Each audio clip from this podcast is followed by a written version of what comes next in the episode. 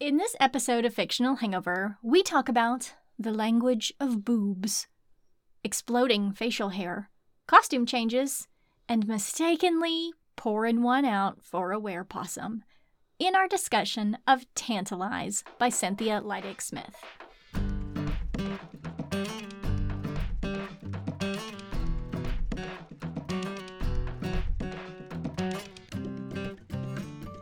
Hey, everybody, welcome to Fictional Hangover, a podcast about young adult and new adult and sometimes other books, series, authors, voice actors, and illustrators that is full of spoilers. I'm Amanda. And I'm Claire, and today we're going to discuss Tantalize by Cynthia Leitich Smith.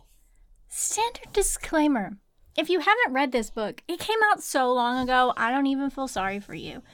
Please remember that Fictional Hangover is all about spoilers. If you haven't read or listened and don't want to be spoiled, stop listening to us and go read or listen to the book. Then come back. If you haven't at this point, pretend that you have, or if you don't care about spoilers, or if you just like the show so much that you don't care about any of that, then listen up. Seriously, it came out in 2007. Late to the party! I am very late to the party. I have not read this and honestly had not heard of this. Otherwise, I would have read it before now. Yeah. Um, I'm pretty sure when we finally decided to cover this one, because I read it when it came out a million years ago, whatever. Um, I'm pretty sure that I was like, Claire, it has a vampire restaurant and a were possum. And you were like, yes.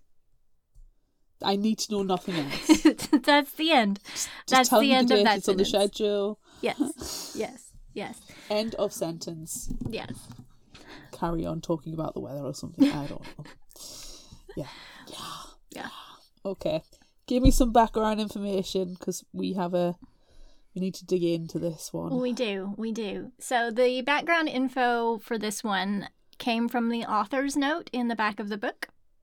It says in Bram Stoker's Dracula from 1897. Readers meet a hero named Quincy P. Morris, a Texan described as a gallant gentleman. Ultimately, Morris helps destroy Dracula by plunging a bowie knife into his heart as Jonathan Harker cuts Dracula's head off.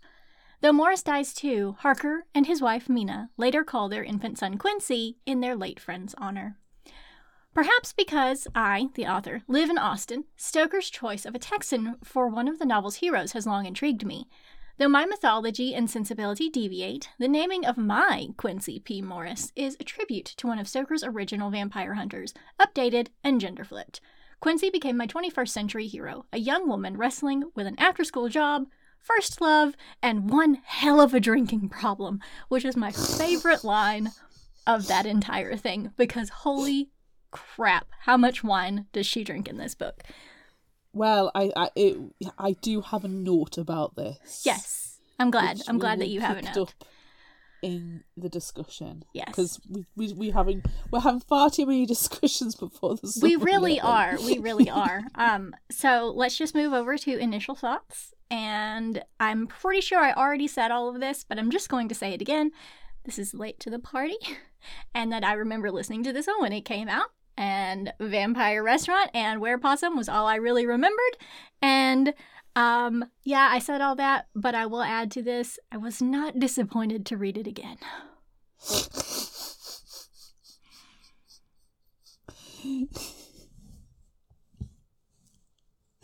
I'm going to add that this story is, um, I think best described as unique, Yes. and there were moments things were happening, and I was listening to this at work in the office, and the office I work in is deathly quiet. Nobody talks to each other. Some people have headphones on, some people don't. And there was a couple of times I had to stop and explain what my reactions were to, and like the directors and senior executives may have been walking past at some inappropriate moments. So there you have it. That's amazing. Let's get into the summary. When they were in middle school, Quincy oh. and Kieran sat on the railroad tracks very romantically. Don't do this. Don't do that. It's dangerous. Don't sit on railroad tracks. No, seriously. Oh my god. All Quincy wanted was for Kieran to act on liking her back because she's pretty sure he does. She makes sure to sit close, mashing her newly formed middle school boob up against him and everything. Then she tries to hold his hand. Tentatively, she curls her fingers around his, but then they hear the train, and Kieran partially wolfs out, his claws piercing straight through Quincy's hand. Damn it! Who knew liking a wolfman boy would be so difficult? Oh, it's hormones, man. That's a bad time. So many hormones. Well, now they're in high school. Hormones are still raging, really. And Quincy is still in love with Kieran. But she is also in love with her family's soon to be reopened Italian restaurant. Mm, Italian restaurant. The restaurant used to be called Fat Lorenzo's, but after Quincy's parents died in a car crash, and a newer, bigger Italian restaurant opened just down the road, they decided they need to do something different. Now run by Quincy's uncle Davidson until she turns 21, they've decided to um, revamp the restaurant. Twist your mustache. In just a few weeks, Sanguini's, the first vampire themed restaurant in Austin, Texas, will be opening. Unfortunately, Vaggio, the longtime chef, is having trouble making the vampire part of his menu shine. But he's still got time. He sends Quincy off, suggesting she profess her amour for Kieran, but then the phone rings. Quincy leaves the kitchen to answer it, but there's no one at the other end of the line. No, no. Ooh. Ooh. Quincy goes to the break room of the restaurant to watch a wolf documentary while waiting for Kieran to arrive. She's tried all sorts of things to tip him over the line from best friend to boyfriend, but nothing has worked. Not even the super thin, super sheer tank top she wore braless in the air conditioning. Look, maybe he's not a boob guy, Quincy. Maybe, maybe, just throwing this wild, wacky suggestion out into the ether, you talk to him. No, you just put your boobs out there. Right. I mean, I've never had problems in that regard, so. I have. But it's fine. Hashtag first world problem. Kieran shows her lots of affection, and it seems he really does have feelings for her, but ever since the railroad tracks, it also seems he's being extra careful around her on account of his wolf madness. Lost in her snack of habanero olives and watching wolves mating, Quincy doesn't notice that Kieran has arrived until she hears his panicked shouts for her. Quincy runs to the kitchen to find that Kieran is okay. Whew! Um, but Vaggio, not. It looks like he's been mauled by a wolf. Uh oh. But was it a werewolf or a vampire who has changed forms? Either way, Vaggio is dead and Quincy is freaked out. Fair reaction. Kieran takes Quincy to a hotel down the road so they can call the police. They also try Uncle Davidson, but he still seems to be out with his new girlfriend, Ruby. The police arrive, officers Bartok and Matthews, and begin questioning Kieran and Quincy. But then they take them down to the station and separate them to question them further. They ask Quincy what hospital she was born in. So it's a not so subtle make sure she's not aware person question. The Weres don't go to hospitals, so Kieran, even though he's only a wolf man, a half wolf, won't be able to answer the question, which won't look very good since everyone is pretty sure Vaggio was killed by a wolf. At Vaggio's Ah, funeral.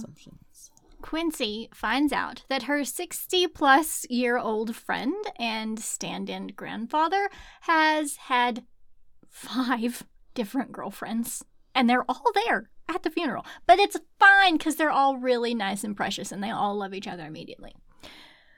Not quite as lovely, though, stunningly beautiful, is Uncle D's girlfriend, Ruby.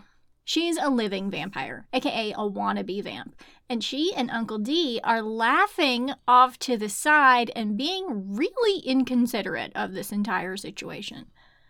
Later, Quincy and Kieran are snuggling together, and she tells him that she's scared because the killer could still be around. She doesn't tell him, however, that she low key thought it was him after leaving the police station and that that thought still lingers in the back of her mind. She plans on carrying her late grandpa's gun with her from now on. Kieran has some ideas of who could be responsible and thinks that Quincy carrying a gun is a terrible idea. But she doesn't want to talk about anything right now. She doesn't want to talk at all. Communication, Quincy. Mm-mm. No, it's boob communication. Boob communication. You know, there's the language of flowers. Language of boobs. the language of boobs. Yeah. Yeah, cool. Yeah, we'll have to work on that. Yeah, we can we can we'll author the book on it. We will. There'll be diagrams. A week after Vaggio's death, Quincy is put in charge of the new chef, even though they haven't hired one one yet. The restaurant gets tons of prank phone calls and even more faxes with resumes that are mostly garbage. Which, if anything is going to age a book, It's the the use of a fax machine will. It's the faxing. Uncle Davidson toys with the idea of renting the restaurant space out, but Quincy protests and Uncle D relents. Quincy goes to Kieran's house after and is greeted by his dog, Brazos, and his mom, who used to be best friends with Quincy's parents. Before going upstairs to see Kieran, Ms. Morales talks about when Kieran turns 18, he's going to have to go off and join a wolf pack, which might be weird since he can't fully transform. Quincy doesn't want him to go though. No, and she's showed one nipple fully and the other one half, and one is lifted up higher than the other, and that is the signal that she does not want him to go. Well, we'll, we'll best make note of this for the language of boobs that we'll be Yes, yes. Also, didn't we talk about something where there was a wolf man once? Was it with the Sookie Stackhouse? But we kind of made it a bit weird. Yeah, probably. Because Jason. Have that, have that ticking in the back of your mind. yeah, Jason Oh, it was a Stackhouse was a wolf. Yeah, he was a was he was, he was a werepanther. He was a panther man. Right. Yeah, Yes. Kieran tucks his little sister Megan in bed, and then Quincy tries to put the moves on him. But he says he doesn't want to hurt her. Then Quincy embarrassingly trips on a highlighter and falls into the waterbed, which further dates the book. Things get worse when Kieran confesses he thinks a vampire killed Vaggio, drawn to the restaurant by its vampire theme. He hates vampires. Quincy gets mad, but she's really mad about Kieran leaving and not wanting to make out with her. She is so horny. She really, really is. Before they can argue too much about that, Kieran thinks he smells something and takes off. Downstairs, Brazos is barking like crazy, and when Quincy gets down there, Kieran says he smelled someone spicy. Ooh. Maybe a man? Maybe a cat? Uh oh. Dogs and cats do not get along. School starts in just a few days and Sanguini's opens in about a month, so Quincy has to get busy because no one good has applied for Vaggio's head chef position. The rest of the staff is easy and most worked at the restaurant when it was Fat Lorenzo's, but the chef is the most important. Quincy is determined to find someone good, so she goes to the restaurant where she does all her schoolwork and work and work, but someone is already inside. Then a hand clamps down on her shoulder. The hand belongs to local harmless vagrant Mitch.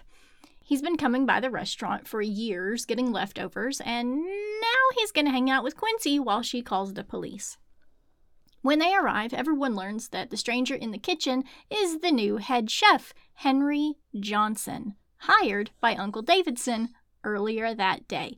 It sure would have been nice and a lot less embarrassing if he had told Quincy that. Henry's a regular looking cowboy type. But wait, are all his teeth pointy? No, no, no. Those are just fake teeth that he was trying out to work on his vampire aesthetic. Which, of course, I love very, very much. Everyone knows how I feel about fake teeth. They plan to meet the next day with Uncle D to get to work. Uncle Davidson barely does anything, exhausted from a night out with Ruby, but Quincy immediately starts working on Henry's vampire persona. But Uncle D suggests Ruby could do that, or even be the vampire ruler of the restaurant. No! Ruby isn't even a part of the family, so Quincy doesn't want her to have anything to do with the restaurant. Luckily, Henry seems to agree and tells Uncle D that he and Quincy can handle it. Today, he's tried out lavender contact lenses, but they aren't working. Maybe red next time, and a cape. The patrons of the restaurant will take this all very seriously, so they have to do a great job convincing everyone that Henry really is a vampire. I don't feel like a cape is a practical thing to wear in a kitchen. No, no capes. I don't even think fake teeth fake teeth are a practical thing to wear in a kitchen. I mean, unless they're really good ones. They've got to be solid in there. Yeah. know. And you've got to be able to shout because don't all chefs shout. Yeah, I'm pretty sure they do. Okay. First thing they've got to do to convince everyone that he's a real vampire is change his name from Henry Johnson because that does not sound like a vampire name at all. They settle on Bradley Sanguini as if the Sanguinis are an actual family. Vampire Brad. Better than Chad. oh, it is. Oh, Chad's the worst name. While they're discussing this, they try some food Brad has made and drink some red wine, though Quincy says she prefers white. But what does she know? She's 17 and has only tried wine a couple of times while cooking with Vaggio. they drink half a bottle. Quincy really is starting to enjoy it. And then there's a knock at the door. Two friends of Kieran's, Travis and Clyde, both small, pointy, hairy guys who Quincy is pretty sure aren't 100% human, are there to start new jobs. School starts the next day and Quincy catches a ride with Kieran. They see Mitch, who mentions talking to the police, and then head to school. Before they go in, Kieran tries to convince Quincy to drop the vampire part of the new restaurant, but nah, werewolf, not gonna happen. Nah, When they get in, they see Quincy's locker has been defaced, which is a little weird, but then the assistant principal catches her before class starts. He offers her the opportunity to homeschool for the rest of the year since she's going through so much right now and she's already doing half days anyway with work study so she can run the restaurant. He's already talked it over with her uncle and everything. Quincy declines. Later, at the restaurant, Brad gives Quincy lots of wine, and she tries another dish, minestrone, and finds it orgasmically delicious, yet boring. Every Italian restaurant has minestrone. Every single one of them. Even if it's orgasmically delicious. Quincy wants the restaurant to be more exciting, like a role playing game. And yeah, that sounds fantastic. I would go there immediately. Ruby and Uncle D come in then, Ruby unimpressed with Brad and his attire. She also comments as if he and Quincy are on a date, which is weird. Don't do that. Stop it. Brad does like continuously flirt with her though, and there's not that much of an age difference between them. She's 17. Stop it. Stop it. Don't do that. Stop She's it. a child. Stop it. Ruby just wants Brad to fail so she can be the head vampire, but Quincy won't let that happen. They shop for clothes the next day, but don't find anything promising. Try Hot Topic. Quincy gets a call from Kieran, upset that she didn't call him back the night before, but apparently Uncle D forgot to tell her. Seems he really doesn't like Kieran much. Quincy mentions that Kieran's been acting weird lately, and Uncle D asks if he should tell the police. W- wait, does does he think Kieran killed Vaggio? Does he know that Kieran is part wolf? The two friends pretend everything is fine between them, but Kieran clearly doesn't like vampires or the vampire themed restaurant, and Quincy is clearly upset that her best friend slash crush is about to leave her to join a wolf pack. Better not talk about their actual feelings or anything. Let's not communicate. Nah. Nope. Don't do it. At the restaurant later, Quincy is plied with more wine.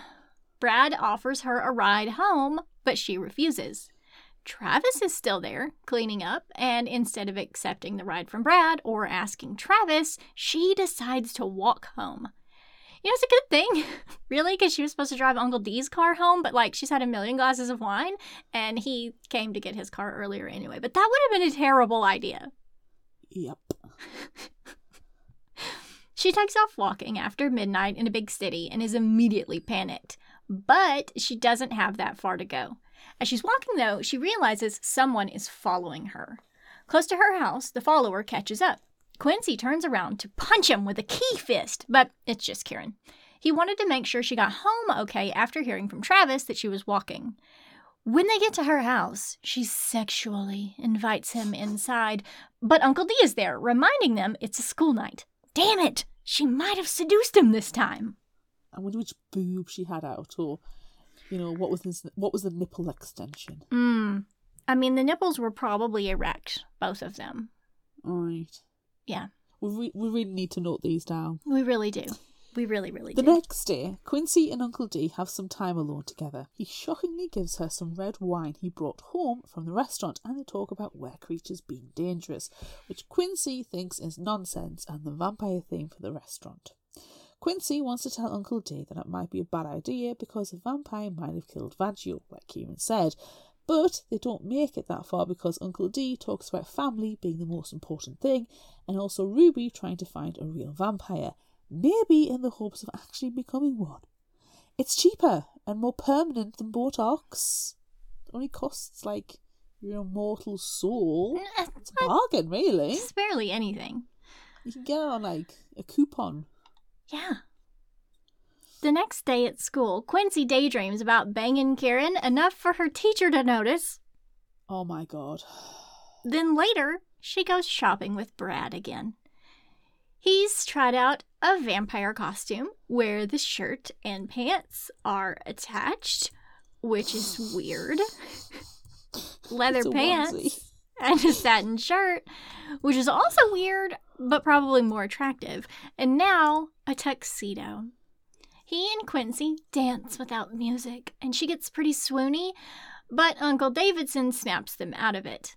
He's not pleased with any of Brad's outfits and just wants Ruby to be the star, but like, what if they broke up?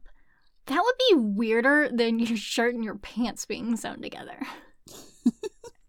Quincy asks for one last try. Before they can go shopping again, a police officer, Sanchez, calls and tells Quincy that the perp, the murderer, the shifter who killed Vaggio was probably someone he knew, which means she probably knows them too. Dum dum dum. I don't think a police officer should be saying any of those words. No, that doesn't sound very policey. It does not. No. But then neither does uh, talking to an underage, like to a juvenile, in an interview room without an adult present. Yeah. That that that they did previously. That doesn't sound legit either. Yeah. Yeah. I think 17 would be considered an adult, though, I think, in this situation. Depends on the state, I think. Oh, it's Texas. So, you know, 12 is an adult. Oh, okay. Sorry, Texans listening to this podcast. I'm from Arkansas. It's worse. Deal with it.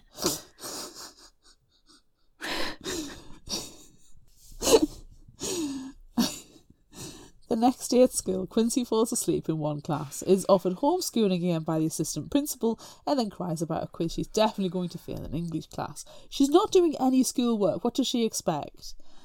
The teacher thinks she's sad about her life outside of school, so she sends her to the nurse. Then she and Kieran skip the rest of the day. I'm sorry, you're failing your classes, you're ridiculously tired, so you're going to skip school. Might as well. I mean, she's not doing anything in school anyway, so she might as well not even be there. She should have accepted the homeschool offer. Oh my god, homeschool straight away, and then no early morning, no mornings at all if you don't want to. Yeah. Ah, oh, bliss. Anywho, Kieran takes them to his house where he grabs a picnic and Brazos and takes them to the cemetery. That's right. It's her parents' wedding anniversary, and she typically sets this day aside to celebrate them. But this year, she totally spaced. Yeah, drunk. Kieran remembered, though, maybe he does have feelings for her. And we all hope. Maybe he's just not drunk all the time. Maybe he's not drunk all the time.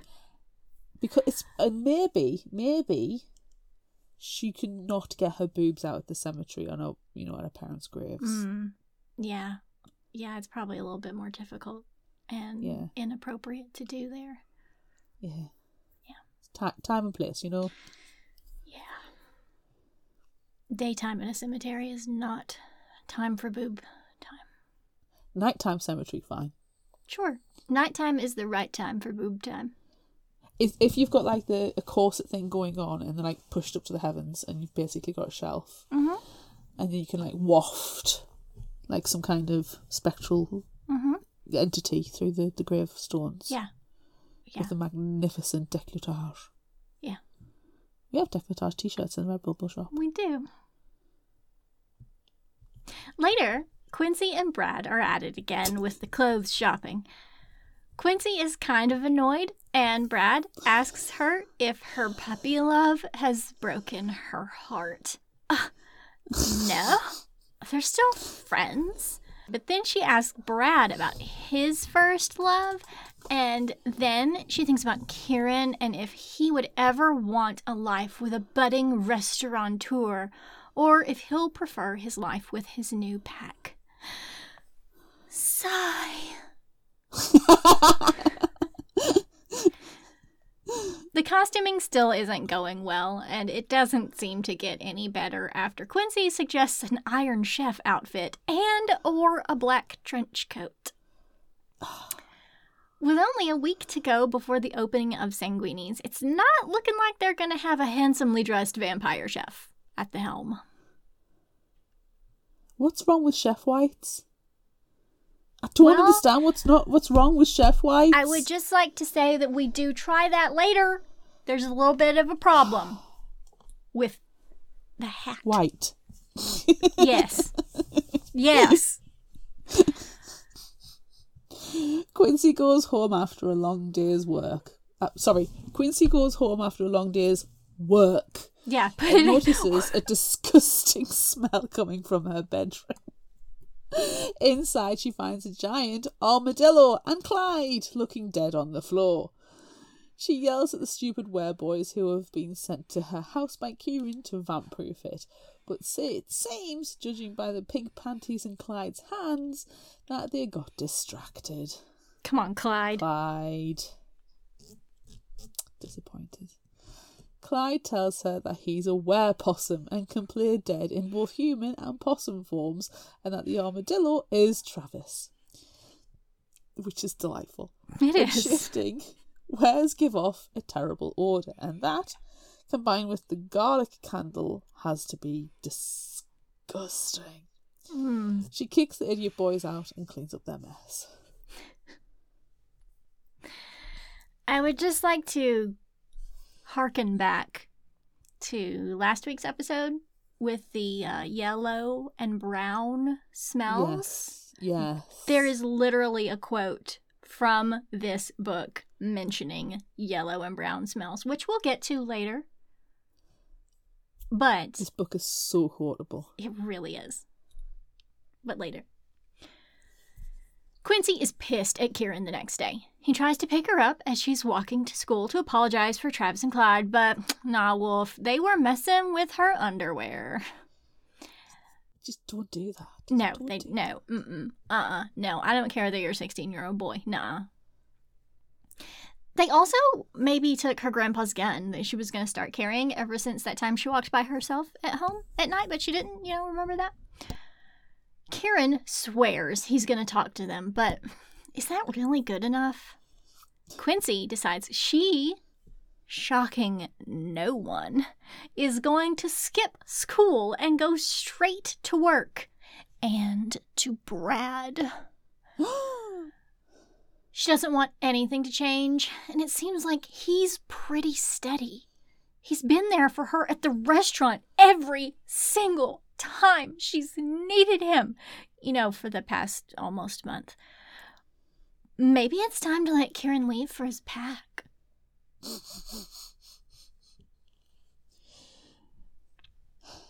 Is she thinking with her head, her heart, or her hormones?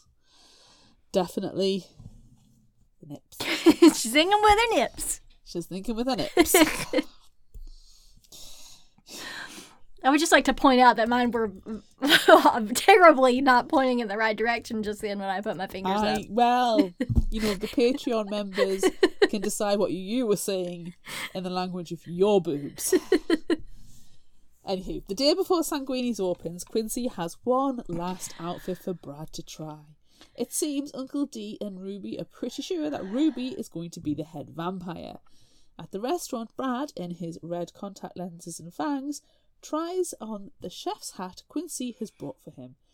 But he's like six foot four, so with the hat, it kind of makes him over seven feet, which is just plain ridiculous. She gives up when uh, Brad offers to let her sample the menus.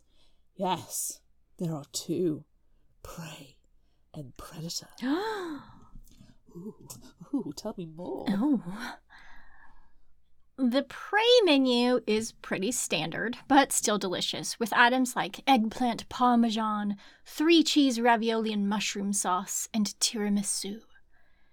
If the prey menu is safe, the predator menu is dangerous, with its veal tartare, pig's feet, and the most tantalizing of all, a chilled baby squirrel as an option for dessert.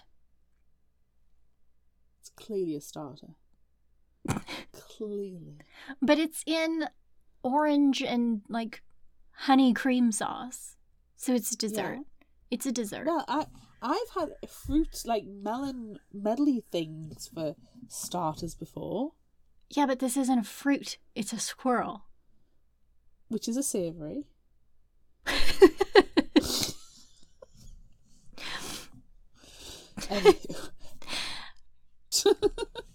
As Quincy tries all the food, yes, all of it, even the squirrel, Brad strokes her wrist with long fingers and keeps refilling her wine.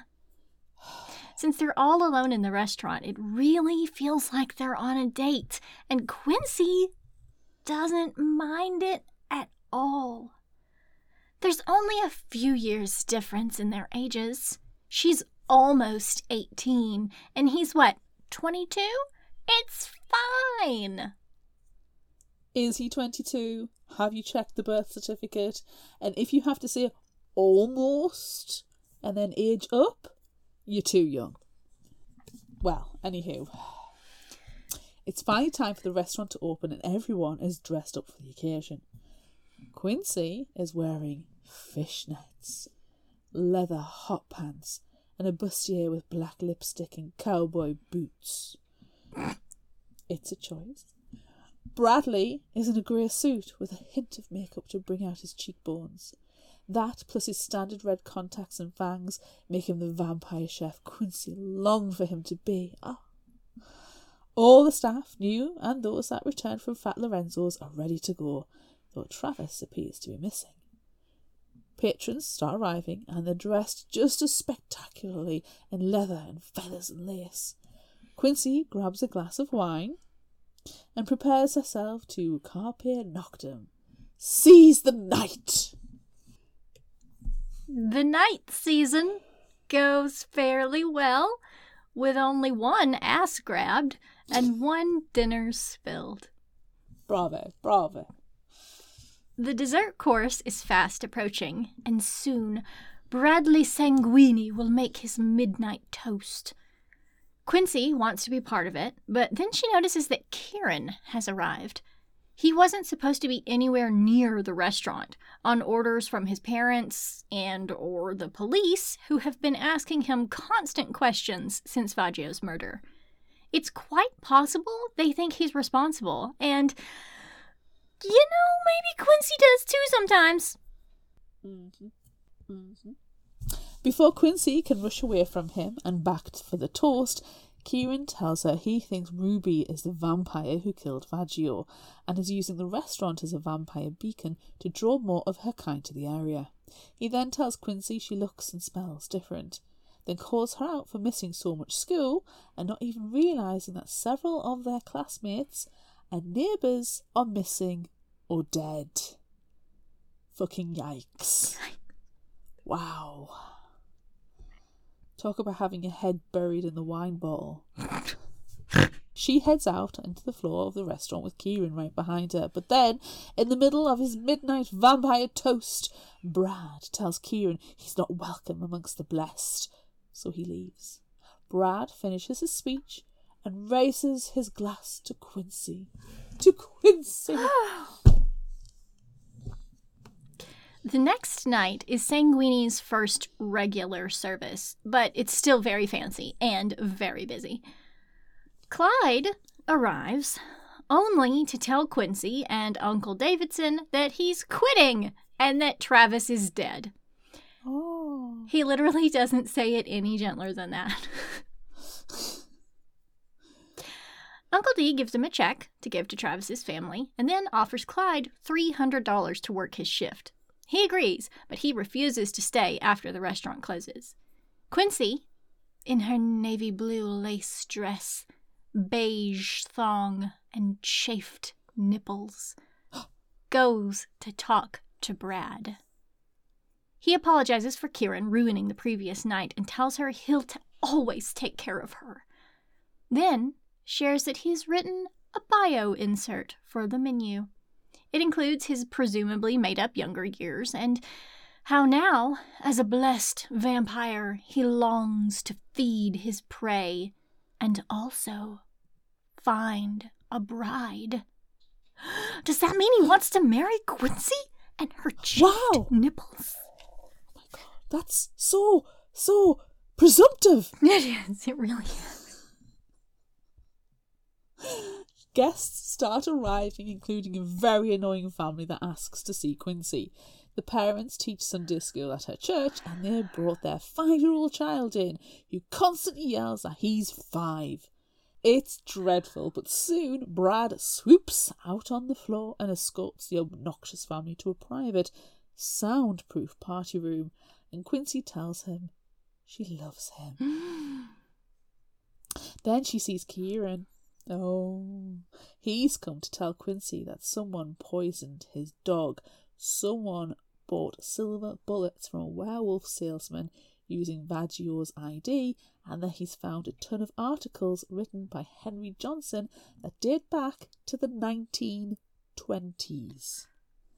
Henry Johnson, aka Bradley Sanguini, is a freaking vampire. Shocked. Bradley sends a glass of wine to Quincy as she summons bouncers, beefy, sunburnt guys named Ian and Jerome, to escort Kieran out. He's mad because Quincy is changing and doesn't even realise it, but he vows to keep her safe. Uncle D comes by after Kieran's kicked out to tell Quincy he's going to tell the police about him being aggressive. The rest of the evening goes well, and as everyone clears out, Quincy tells her uncle and Ruby that she's going to catch a ride home with Brad. She spins into the kitchen, very pleased with how the night went, but things keep spinning and she passes out into Brad's arms. She wakes up the next day on the couch in the break room, feeling like garbage. She changes out of her lacy dress and into a t shirt and shorts and feels like herself, and sober for the first time in a long time. She feels emotional about Travis and about Brazos and about Kieran, but she can't get him or anyone else on the phone. She thinks about the documents he brought in, but then decides that you can't trust everything you read on the internet and heads to Bradley's house. Jerome and Ian, the beefy bouncers, are there and go get Bradley, who welcomes her to enter his house of her own free will. He apologises for abandoning her the night before, but says she needed to come to him on her own. He gives her wine when she asks for water, and then they make out until she passes out again. Clearly drugged. She wakes, no longer in her t shirt, but instead in a white flowing nightgown and tied to a bed in a basement. Oh, great. Yeah, she's, she's gonna die. Yep. Imminent death. Bradley comes to visit her, and Ruby, too, and a wolf. Quincy hopes against hope that that wolf isn't Kieran. But luckily for her, it's Uncle D who transforms into his vampire form right before her eyes.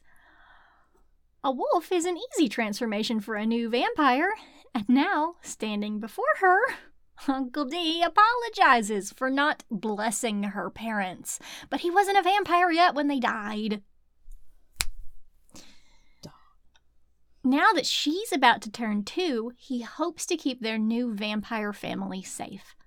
Later, after asking if the boss has told her everything yet, Ruby licks her hand and slinks into the basement to tell Quincy that Bradley is turning everyone much faster than he normally would because he wants to take over Texas, and he'll be able to do that pretty quickly. Everyone who is brave enough to eat the baby squirrels will soon be neophyte vampires. And shockingly, that is a lot of people. The next time Quincy wakes, Brad is next to her in bed. He tells her that he hates that he's had to keep her locked up in the basement, but she's just coming into her vampireness and he doesn't want to lose her. When she asks for clarification, he explains a bunch of ways that vampires can be killed and says that were carnivores can be especially dangerous because they can't be turned and they get mad when a vampire tries to eat one of them. That is a completely understandable reaction. Yeah. He says that there are even some that spy on them with the hopes of assassinating him. He tells her everything's going to be okay though, and that she should meet him on the dance floor of Sanguini's the next night with a drink, a sacrifice, and her devotion. Oh. If she doesn't, he's going to kill Kieran. Then he bites her. Nom nom nom. Quincy wakes up in her bed at home. She wants to warn Kieran, but when she calls, he doesn't answer. She realizes she has a ton of missed calls and messages, though, and listens to them. Most of them are from Kieran, looking for her.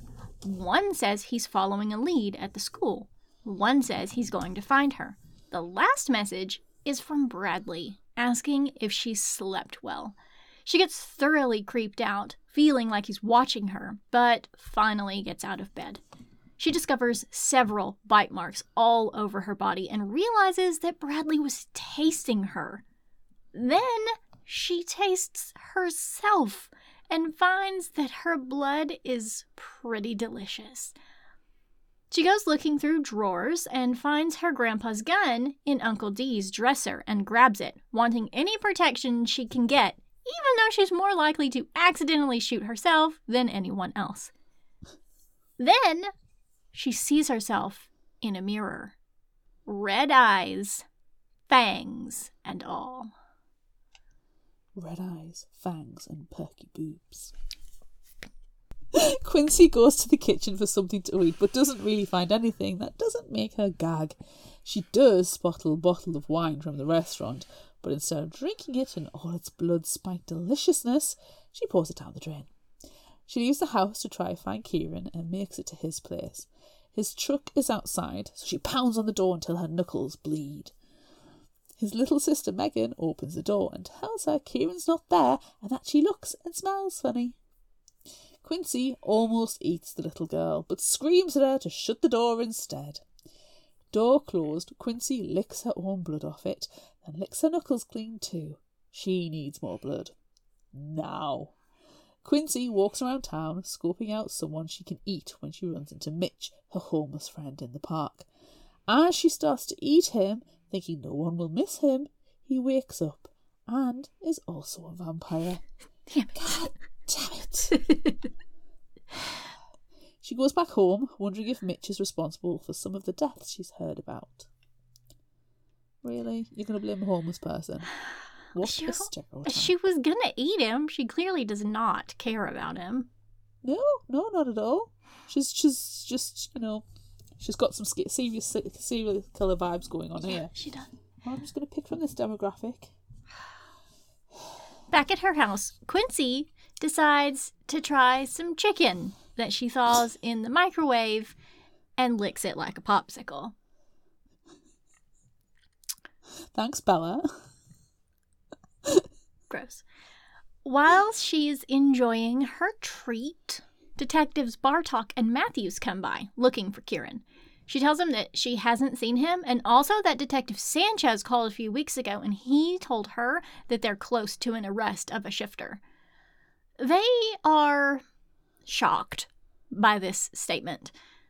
Detective Sanchez is a she, not a he. So whoever called and told her that was not a police officer. Damn it! Everyone's been tricking her into thinking Kieran is a killer this entire time. It seems Kieran might be the only person who has been telling her the truth. You would only believe them if the seed of doubt was already there. Uncle D and Ruby come in shortly after the police leave, full of blood and vigour. Uncle D is impressed with how quickly Ruby made the transition into a vampire and the promise to take Quincy for a feeding later. They just finished off the police officers, which can't be great considering the rest of the police officers will probably think Kieran is responsible, but maybe he'll have extra time to run away to find a wolf pack now without Bartok and Matthews looking for him. It's almost time for Quincy to meet Bradley at the restaurant with her victim. So she goes upstairs with plans to take Uncle D and Ruby out so she can then kill Bradley. Turns out, Uncle D is already dead. Staked. And Ruby isn't a vampire, but a werecat. All the were creatures hate vampires, so Quincy makes sure to tell Ruby that she's going to kill Bradley and save Kieran and that she should let her go. When Ruby lunges at her, Quincy shoots the giant cat in the shoulder. She tells her to go and find Kieran's mom, who is a healer who will help her. Hopefully. Ruby Cat leaves, and then Quincy grabs the stake from her uncle's back and heads to the restaurant. Clyde is in Kieran's mom's work van outside Quincy's house, but Kieran isn't there. Clyde, after a moment of sexy panic, tells Quincy that Kieran took off after Ruby. Quincy drives them to the restaurant and plans to take Clyde inside as a fake sacrifice, then kill Bradley while he's feeding on him. Clyde figures this out, minus the killing Bradley part, and starts shifting into his possum form. Quincy gets him under control and he tells her they should wait for Kieran to come back. Then he tells her that Ruby is the one who killed Travis, not Bradley or another vampire. Basically, because cats don't give a fuck. no, I do not.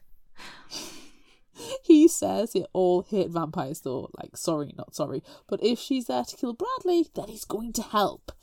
Just then, Kieran arrives. Kieran rips the door off the hinges and Quincy gets out. She realizes that if Kieran would just kill her, then Bradley would have no reason to hurt him. Um, that's terrible reasoning. That doesn't make any sense, Quincy. So she holds the stake out to him.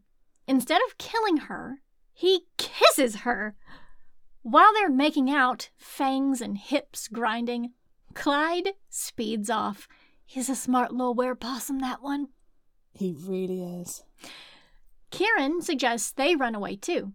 Quincy will be able to become a wolf soon enough, but she's not going to let Bradley use her family restaurant to vampirize and or eat people, and she doesn't want Kieran to live a life with her on the run without a pack. Quincy tells Kieran the plan she has previously concocted, and they go through with it, swapping him out for Clyde. He says he'll surprise attack while Bradley is drinking him. As they go inside, Quincy worries about the bouncers, Jerome and Ian, but Kieran reveals that they are were turkey vultures and only hang out with Bradley for his easy corpse pickings left behind. They won't interfere. Turkey vultures are fucking scary as well. Yeah. Inside Sanguini's, Bradley is waiting for Quincy. When he sees that she's brought Kieran as her sacrifice, he's startled but appreciative. He asks if Kieran had a bad day at school because he heard that the assistant principal was decapitated. Which, what? Yikes! Bloody hell! but then she realizes that he was a vampire and vandalized her locker and was pushing her to homeschool so she'd spend more time at the restaurant with Brad and less time with humans and Kieran. Jeez, it's convoluted. Yes. The lengths this guy will go to. It's serious. Ew, wow, it's wild. Whatever. She's still got her plan, and it's very simple. Brad goes on that they're going to be together forever, and it's going to be amazing. Then he tells her to drink. Wait, wait what? She has to bite Kieran? She thought Bradley was going to be drinking him. Yeah, this is not the plan at all. No. Mm-mm. Bradley tells her that if she drinks from Kieran, but chooses not to kill him, then he will leave Sanguini's and Austin and all his neophyte vampires for her to lead because his plan won't be worth it if he has to bully her into loving him. He'll just walk away. Adios. Just like that. But she has to be able to stop drinking from Kieran, which is going to be difficult to do. Kieran helps make this decision by wolfmanning out and tearing into his own hands. Quincy begins to drink from her best friend, from her crush, from her love. Bradley thinks he's won, but then she stops drinking. She's going to lose Kieran to his wolf pack and Bradley to another town, but she will not lose herself or her restaurant. Adios, Brad! Now she's got to find a new head chef. Dang it! Oh, Dang. get the fax machine warmed up. Yes. Right, well, we, we communicate to each other in boob. Here's some promo for the podcast. Did not expect us to latch on to that. What's up, fellow book nerds? It's time to feed your fiction shelf addiction. Hear book club style roundtables, bookish chats, and more. Join Tamara and her friends for fantasy and thriller read alongs and other shenanigans over on the Shelf Addiction Podcast. Listen now on your podcatcher of choice. Subscribe for free, and you too can have a shelf addiction. Okay. Wow. Standout moments. The entire story, it was so fucking wild. It really was. Absolutely. It was loco. It was. It was. Although that that makes me think of Jacob Black. Where the hell have you been, loca? It's kind of going for it, so I'm glad that you picked it up. Good. I was. Yeah. I did. Yeah, yeah. Do you know? it reminds me. Harken back your memory to when we spoke to Amy McCaw for Mina and the. No, Mina and the Cult is the third book. Why am Yeah. I obsessed with Mina and the Cult? Mina and the Undead? What's the second one? Mina and the Slayers? Thank you. My God, my brain would not come that. Anywho, it reminds me of when we talked to Amy McCaw from Mina and the Slayers, and we were having a conversation about how vampires could turn people through food, and my specific food item was black pudding because it is essentially blood. Yes. And, I'm like, that happened. yeah, my my little mind is blown because it, this was that's the entire concept of this book. Mm-hmm. And I didn't know that, so amazing. However, squirrel? Really? I'm a little confused by the squirrel because squirrels are these cute little animals. I wouldn't necessarily have said it was like a predator worthy animal because people eat squirrel when it's roadkill. Yeah. So I, I don't know. It just felt like a little bit to me that it wasn't necessarily a predator dish, um, regardless of you know being a dessert or you know appetizer, whatever. Um, but yeah, Yeah, I. I did not I did not like the the baby squirrel. Um but it was interesting when Quincy was trying it for the first time. Like she didn't know. She didn't think it was a real squirrel. Like she thought, "Oh, they're just, you know, he's just making this menu to seem scary." So it's Yeah. a so it's a squirrel, but but yeah, then it was a real squirrel, and then she ate it, and she ate all of it. and then endorsed people eating baby squirrels. Yeah. But I mean, it's a fancy restaurant, and sometimes fancy restaurants have real weird stuff. Not, I've never heard of necessarily squirrel. Well, Claire, What's wrong with ratatouille? You're Come not on. from Texas. Does fancy restaurants sell ratatouille? oh, that might be my level of fancy. Maybe. I don't know. I don't know. This restaurant is entirely too fancy for me.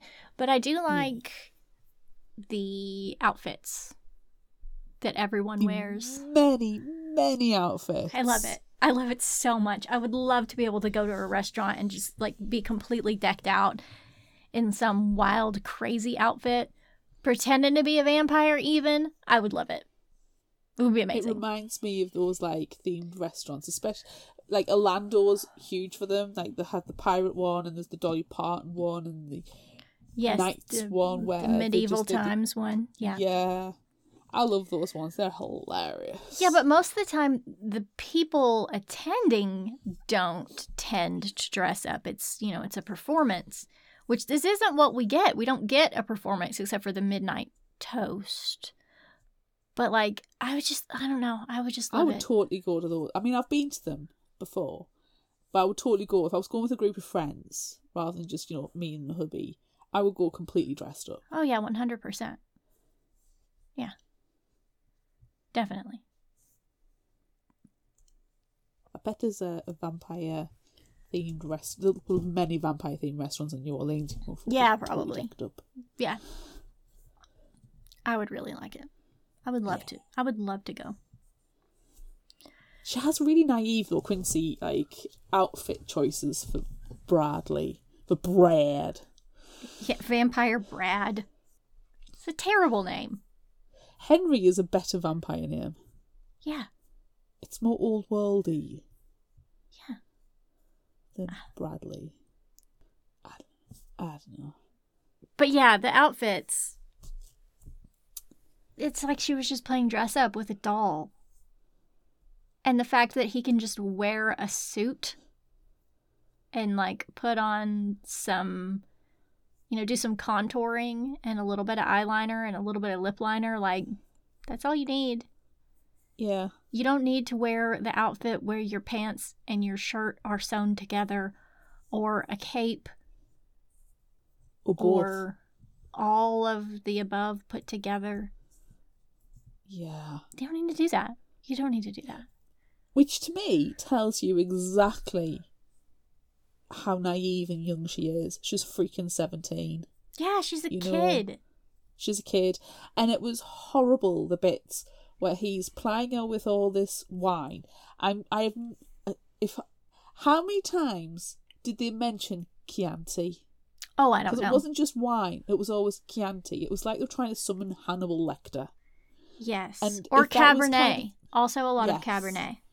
and I can I understand like the predator menu, and I can understand if it was a a very specific choice of mentioning Chianti because of the Hannibal Lecter link, and I you know it's a smart choice. I appreciate that, but you know when a word just you start noticing it, and it it it. It just starts every time you hear it. You hear it. And I was like, I need Yeah. a pound for every time it says Chianti. Well, you need know, check the ebook. it was only said 10 times. Is that all? Yeah. Seriously? Yeah. I'm very shocked by that. I honestly would have sworn it was more more because it just kind of I, I feel like I heard it all the time. Um, but like I say, if it's like harkening to the can- Hannibal Lecter Predator style menu, um, I think it's a very smart choice. But like she's seventeen, it's not even legal to drink in a restaurant in the UK. You know, we have a laxer laws in the US. He's o- very overtly flirting with her. He's being very inappropriate with her, and you don't know how old he is. He's at least in his twenties, and Yeah. you're seventeen. Yeah. That is disgustingly predatory behavior, and it's not like vampire predator. That is uh, grooming. Yeah. Yuck. Yeah. And the fact that, you know, her uncle is like the one responsible for it, also really gross. It- by the end, there was just vampires and were animals just popping out of every crevice, wasn't there? Yeah. Yeah. I appreciate the variety of were creatures, though. Me too. I love the were possum and the were armadillo. See, now here's where I need to do the. Because it was the armadillo who died and not Clyde the possum. I don't even know how I messed that up in the beginning. It's stupid. get too It excited. was stupid to of me, honour- really. I was. Honor the dead. I was. I really, really was. Do you know what? Do you know what I really, really, really liked? I appreciated that Quincy chose herself at the end, Yes. and also that Brad just left. Like, it seemed kind of like an abrupt ending, but I liked that he was like, you know, if you're not going to choose me, there's no point. I'm not going to bully you into it. Like that's that's not the kind of life I want to have. So, I'll just, you know, go to San Antonio or something. It's cool. And then he does. Well, that, that's it. For all the fact he spent a month overtly flirting and grooming her, when it comes down to it, if she says no, he respects her choice. Yeah. Which goes to show that all the way through this period of time where he's been pretending to be Brad, the chef, Uh-huh. that she has been consenting to an extent. She hasn't verbalized it because Quincy's terrible at communication. Right. Yeah. But she's, you know, she's not said no to anything. Yeah. I mean, I know she's still a child, so no might not be part of her repertoire in these situations, especially Yes. because all she does is think about shopping and and all all Quincy is at this point is shopping and hormones with him. Yes, definitely. Um, but when he says, if you say no, I'll respect that, it's kind of like, actually, that's really good. Yeah. Considering all the other really toxic behaviour that we've had and witnessed, like Travis and Clyde going through her underwear. Yeah. Nah, nah, Nah. you don't do that. Nah. Uh-uh. No. So I liked that part. I, I agree. I agree. Even even though, you know, the ending was very abrupt. But you know, what else are you gonna do? There's nothing else you need to wrap up. Karen's leaving. We 100% know this. Yeah. Brad says he will leave if she's able to stop drinking and, you know, tells him to leave. And she does. And he leaves. And she's like, well, shit. She's got to dust off the fax machine again. I mean, the only question I've got left is, does she ever, you know, finish high school? Oh, now that she's a vampire, she's like, eh, Yeah. Shrug. Sure, don't need education. I've got the restaurant, which I'm sorry to say, love, but it's you know it's difficult to maintain an independent restaurant in this economy, especially after the pandemic. Yeah, but Claire, this was in 2007. So, I mean, the economy is going to crash. And, you know, if she, I could see it maybe if she were the chef if that were her skill set, if she was like cooking all this amazing food, then sure, that's fine. You drop out of school and you chef your way to the top.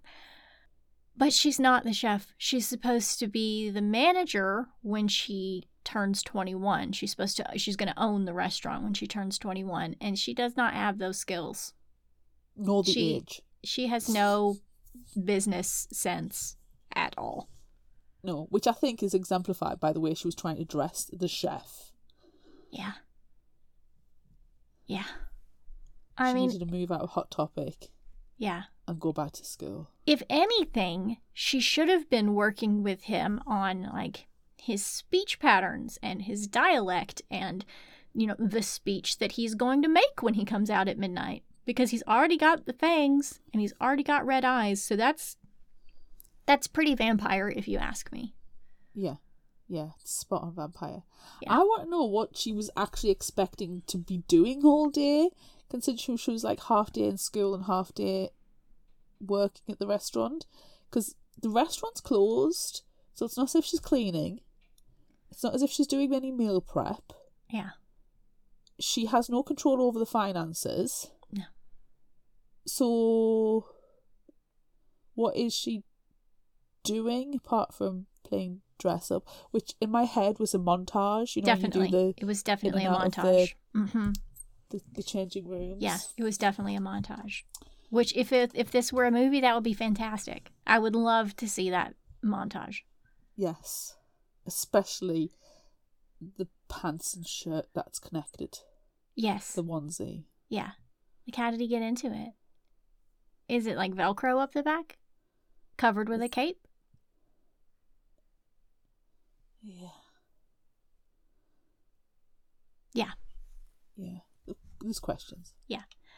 Um, questions. something else I loved. Uh, I loved Kieran's transformation at the end, even though, you know, he didn't fully wolf out because he can't do that because he's a wolf man. He's not a werewolf. He's only part werewolf.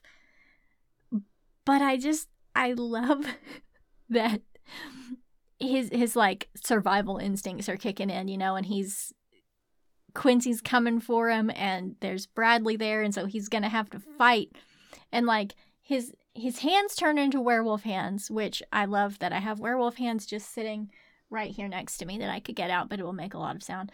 Um but I also love his like his goatee explodes and his eyebrows get real big like yes, this is amazing. I love it so much. I can just I Exploding facial hair. I, yes, I, it's just I can just see it happening, and like, I I just have to think does does his facial shape change any at all, or does he just get real hairy all of a sudden?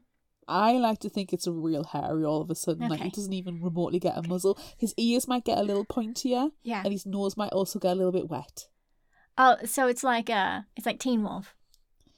Yeah. It's like Teen Wolf with Michael J. Fox. yeah, he, he, and he just gets it's Teen Wolf, and he he's just gets real hairy. on the top of the van. Yeah, if only, and then he's and gonna going, ow, ow, ow. And then he's going to go into a liquor store and demand a keg of beer. And then his eyes are going to glow red. And then he's going to get a keg of beer. And then he's going to surf home on it. And it's a very manly goatee as well. So instantly he doesn't need to be carded. Yeah, of course. I love everything about it. I love everything about it. And it's just, come on, everyone. Let's be honest here. This book is fucking ridiculous. But I like it. It's absolutely wild. Yeah. I I listened to it and went, "What the hell am I reading?" Yeah. Because bear, bearing in mind, I was sold on vampire restaurant and a werepossum. Sure. Yeah, And that's I all like, you need. right, That's all I you need need to sell this anything book. No, nothing else. and it, it lived up to that expectation. There was no misinformation. I was not missold. No. And I'm, I just, there was points I just literally stopped and went, what? And it was like, a lot of the time it was the costume changes, I will admit. Yeah. It was a costume. Or Why? like Travis and Clyde being inappropriate. Yes. or sometimes it was Quincy. And um, I, you know, I did not like Quincy. The only thing I like about her is at the end when she's like, you know what? You can't have me, and you sure as hell can't have my restaurant. Yeah. That's that's the only. Th- other than that, I, I really didn't gel with Quincy. Yeah. Might have been because she was just basically a big ball of hormones the entire time. And I was like, yes. You yeah. need to calm yourself. Yeah. Um, but yeah, I did think, you know, when she's watching the werewolf docu, the were the wolf documentary, Uh and I was like, oh, I've read this book already. she thinks about me as fly. These books are not the same. Not the same. Not the Not same the at same. all. Not the same. Not the same. And I will also say throughout this entire thing, it was a little bit like bookshops and bone dust. Like Travis Baldree must have been hungry all the way through read when he writes his books. Yes. You know, you you must be hungry. I, I can only imagine Cynthia Leitich Smith must have been hungry writing these books Yeah. because I was sure as hell craving an Italian. And there's an Italian in my town. It's called Roma. It's one of those small places where it's always busy. It's Yeah. always busy. I have never had a bad meal from it. It's it stinks of garlic. Oh. It just emits from its pores. You walk Mm. past it and you smell Mm. the garlic. And if you get anything with cheese, like a garlic bread with cheese, it's just Mm. thick and it's just oh and i've been craving aroma and as a family we do like to like have little family day nights there every now and again and we haven't Mhm. been for a while like months so i think we're gonna have to have a little treat to Roma and have an Italian restaurant. And I realise that Quincy has decided that there's another Italian restaurant in the town that's getting all of the business. So we need to shake things up. I get that. Yeah. But you know what? How often do you say, I know this gorgeous Italian place that is independent, it's a family run establishment, it stinks of garlic and everything, and, uh, and the garlic the bread with cheese is the best thing. Yeah. If you can do a quality Italian restaurant where, you know, that's it, you are going to get that repeat business. Yeah, you are. Yeah, you are. Because it's the only Italian restaurant I actually know in my, like, out of quite a few that has maintained for years Yeah. and years. It Yeah. lasted through the pandemic. It transitioned to delivery only through the pandemic or collection only. You know, it really thought about its business and it has maintained a fantastic standard Mm. and it's still cost like cost effective for a family to go be able to go there for a treat. And I desperately need some now. Yeah, you need to go there. Um, when y- when you go, because you will inevitably, you will go. Will, will. you please dress up fancily and wear your fangs? Um, the fangs may come out to actually eat.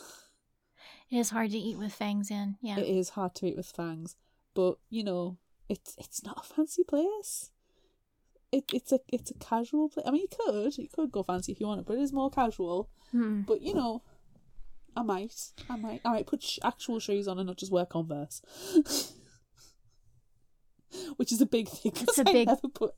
That's a big deal. That's a I big deal. my Converse. That's a big deal. Well, if you I know, put shoes on at all. Quincy wore her red cowboy boots with like all of her outfits. I'm pretty sure she was wearing her red cowboy boots with the lace, with a navy blue lace dress. Quite probably. Quite probably. It seems like a very Texan thing to do just to stereotype them. Yeah. But the only person I know with red cowboy boots is superfan Annie, and she's not in Texas. Well, she's in Oklahoma. That's close. Mm. And you know what?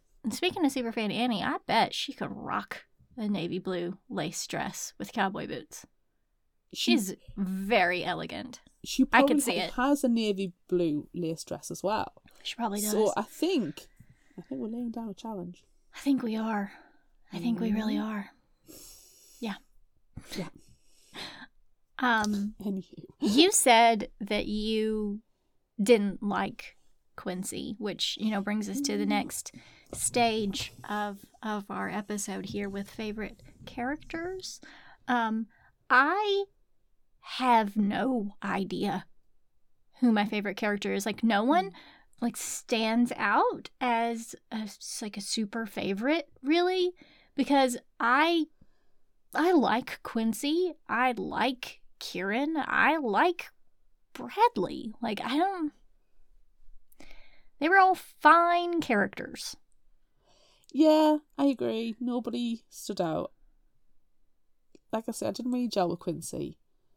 If Bradley wasn't such a grooming predator, I would probably like him no more. However, like I say, I respect the fact that he, when he said, "If you say no, I'll walk away," Yeah. um, but he was trying to mastermind a villainous takeover of Texas, which I do appreciate. Yeah, I was about to say that. I mean, that should elevate him. it does. It does. That's a pro. That's in the pro column. Yeah. Yeah.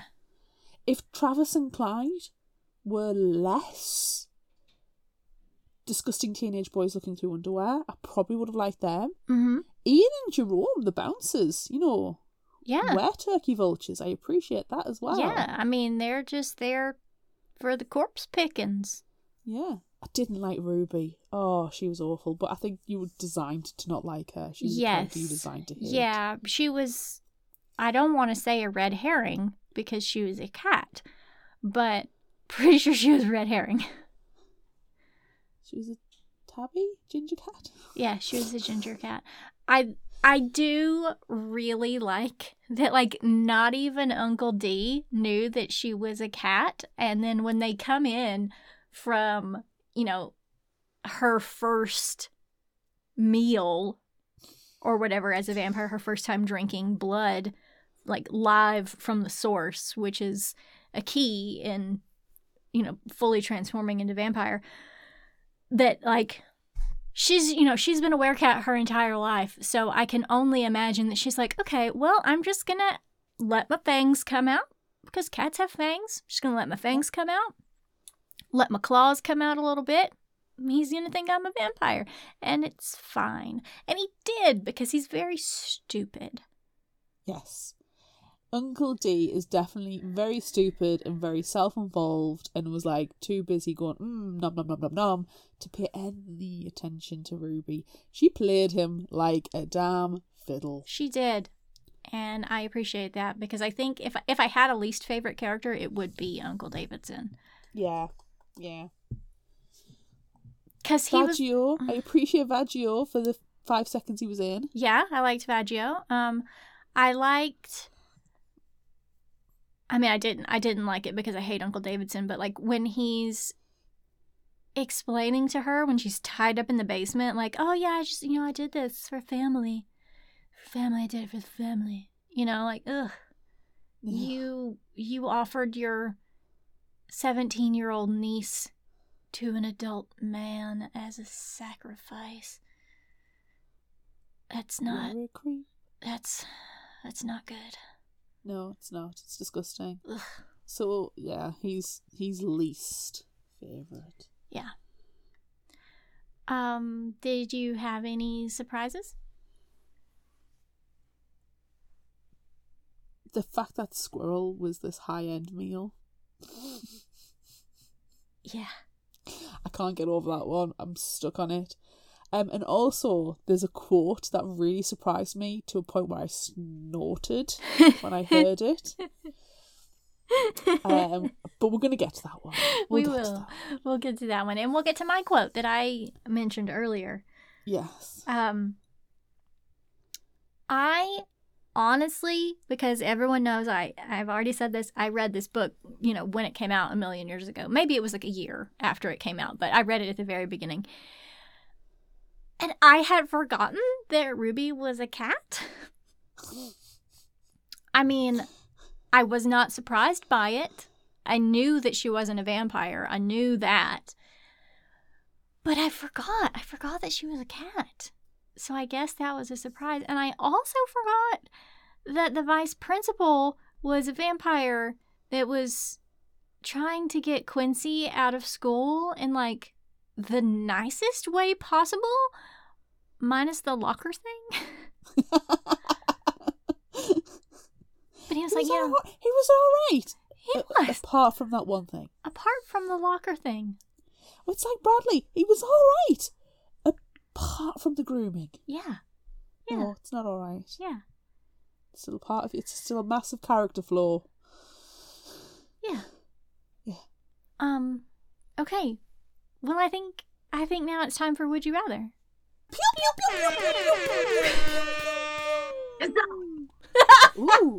That was Ooh. a good Ooh. So, um, I don't know if everyone heard that, but we did have an extra special additional sound effect that time, and it came from our very good brand new author friend, Cynthia Leitich Smith, who has joined us.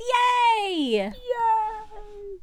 We're so excited that we somehow magically connected with you on social media, and you were like, "Yeah, heck yeah, I'm gonna join your show, of course." Manifesting, manifesting, manifesting. It is an honor. Thank you for inviting me. I am delighted. We love it. We love it so much. Um, okay, so Claire, do you want to just jump right in? What's our first question? Yeah. Yes. Well, on social media, we asked, would you rather eat from the prey menu or the predator menu? And on Facebook, 88% said prey. On Instagram, 100% said predator, as did TikTok. And on threads, they were 50 50. Some comments which may help us with our own decision. Brie on Facebook, superfan Brie, said, As much as I am a happy omnivore, prey has dessert. Dessert always wins. Look, Predator has dessert too. You just probably don't want to eat a squirrel. It's fine. The baby squirrel. kind of specific. person to eat a squirrel. A certain kind of person who who may need a change in their life or hmm. their death. Some something that something that calls calls deeply to the carnivore hmm. within. At, hmm. at, at a level that is perhaps heightened from the average cattle or poultry connoisseur. Emily on Facebook says, I love Cynthia Leitich Smith. I've read three of her books. Rain is not my Indian name. Hearts Unbroken, Sisters of the Never Sea. This will be excited. So she didn't even answer the question. She just wanted to fangirl about you a little bit, which is 100% I, I feel the love. okay. I return the love. It flows. I appreciate that. Katrina on Facebook, superfan Katrina, said prayer menu. I'd rather not risk something special. Hmm. What, what a wise diner. Savvy. I would say savvy. Mm, yes. Superfan Coral said, Prey had me at eggplant parm. Yes, please. And yet, a purple vegetable exists in nature, which I find spooky, Yes, it's very dark. unsettling. very yes. Yes. You just never know what might be in there. now you got Claire that- thinking a- about it. Sorry, that's an image. That's po- wow. Okay. Drew on Facebook, superfan Drew. I will risk it all and go for the predator menu. Well done, Drew. We knew we could rely on job. you. Good job. Good job, Drew. Go big or go home. Superfan Constance on Facebook says both menus sound delicious to me, so I'll pick the menu I'd rather cook. I would do the prey menu. There is a reason I went the pastry route in the culinary field. I do not like breaking down the meat. Yeah, well, that's like all this menu is, so smart. Good choice. Solid. I mean, to each their own. You choose your path. True, Yeah. exactly. Lastly, superfan Crillon Lefroy on Threads said, I've been a vegetarian for seven years now, so I'm picking the prayer menu. Plus, eggplant parm and tiramisu sounds amazing. Mm-hmm. But listen, friends, the predator menu means you get to turn into a vampire, so there is no question I would swallow my pride and that squirrel. I'm gonna eat the squirrel. Even though I really, really don't want to, if I get to be a vampire, eating a squirrel. It's an edgy choice. I'm doing it. One of the interesting things about being an author is that if you put food in a book, people will serve it to you. Oh, So I just want you to think about what I have embraced for my art with Tantalize and beyond. oh, you're brave. Nice. Actually, Nice. you know, one of my favorite events was in uh, Kalamazoo, Michigan. And it was at a juvenile detention center. And they had a program for readers. And I came in, and the librarian said to me that a number of it was all girls. The number of the girls had actually come back for the author event, which is unusual because usually you leave juvie and you are glad to be out of there. But they they wanted to take part in it. They all made me uh, this amazing Sanguini's dinner, and they decked out the table, and it was just it was phenomenal. It I, I think that uh, cooking is at, is very creative in the way that uh, writing or painting or anything else is, and uh, you know, I just hope that the menu gives people permission to maybe explore their dark side on the stove. Oh. oh, explore their dark side on the stove is like a fantastic line. I love it. It, it takes a whole new meaning because I've been like Amanda knows I've been diving into true crime lately, and I've been reading about and listening about a lot of like cannibalistic things. So that's a whole different kettle of fish. So that exploring the dark side, Have you read Fried Green Tomatoes? no, not looks yet. sweet, looks cozy, looks homey, looks all about girl love and happy things, but just keep turning the pages. It's deceptive. Okay, That's amazing. Deceptive chicken fried literature. I'm telling you. chicken fried. Oh my gosh. You are full of gems. Um, Claire, what are you eating? Did you answer this? I did not. Um, the this is we said this in the discussion that this actually reminds me of a conversation we had with author Amy McCaw, where I was convinced that you could serve somebody um, black pudding, which is I don't know if it translates over to the US, but um, it's a thing over in the UK, which is essentially blood with wheat and other bits and things in, and I freaking love it. So predator all the way. But if you ate it and it was, for example, vampire blood, and you could then transform into vampire from eating black pudding, you know, I would I would have that breakfast. I'd be happy. So I think it's quite an obvious choice. I'm going to pick the predator menu. My only problem is with the squirrel. I always associate squirrel less with delicacy and more with uh, roadkill. Valid choice. Valid point. I, well, I well, kind of want to what a creating cheese this option. menu took a certain um, fusion approach. I Yes. actually did pull from uh, Romanian cookbooks, Eastern European cookbooks, as well as Central Texas, and I had a tax deductible excuse to go to every Italian restaurant in the city of Austin. So I've Nice. embraced that because I, I I feel that research is important. I the I am least I one could do. hundred percent behind that, and I I applaud that. That's amazing. That's fantastic. That's absolutely amazing. Um, so Cynthia, did you did you answer this one? I did not. And I, I am still pondering a bit. I have an affection for squirrels. I, I find them cute and not just in a rats in a cuter outfit kind of way, more in a, I think that's a Sex in the City quote popping in my brain, but more in a tiny creatures I put food out for on a regular basis. So as they may think of me as my friend, it feels like the ultimate betrayal. And yet, I do like the idea of fighting the forces of darkness from within, or at least getting the really cool outfits. So I'm gonna lean Predator with a few caveats, maybe one of those it takes me 15 minutes to order kind of situations, but we'll get there. Okay, good. I'm glad. I'm glad you're you're giving up your friends. You're sacrificing your friends to eat them to become a vampire, and I think that's a Only to make the world, uh, you know, slightly more interesting place. yes. and if they're really your friends, they'd, they'd understand that.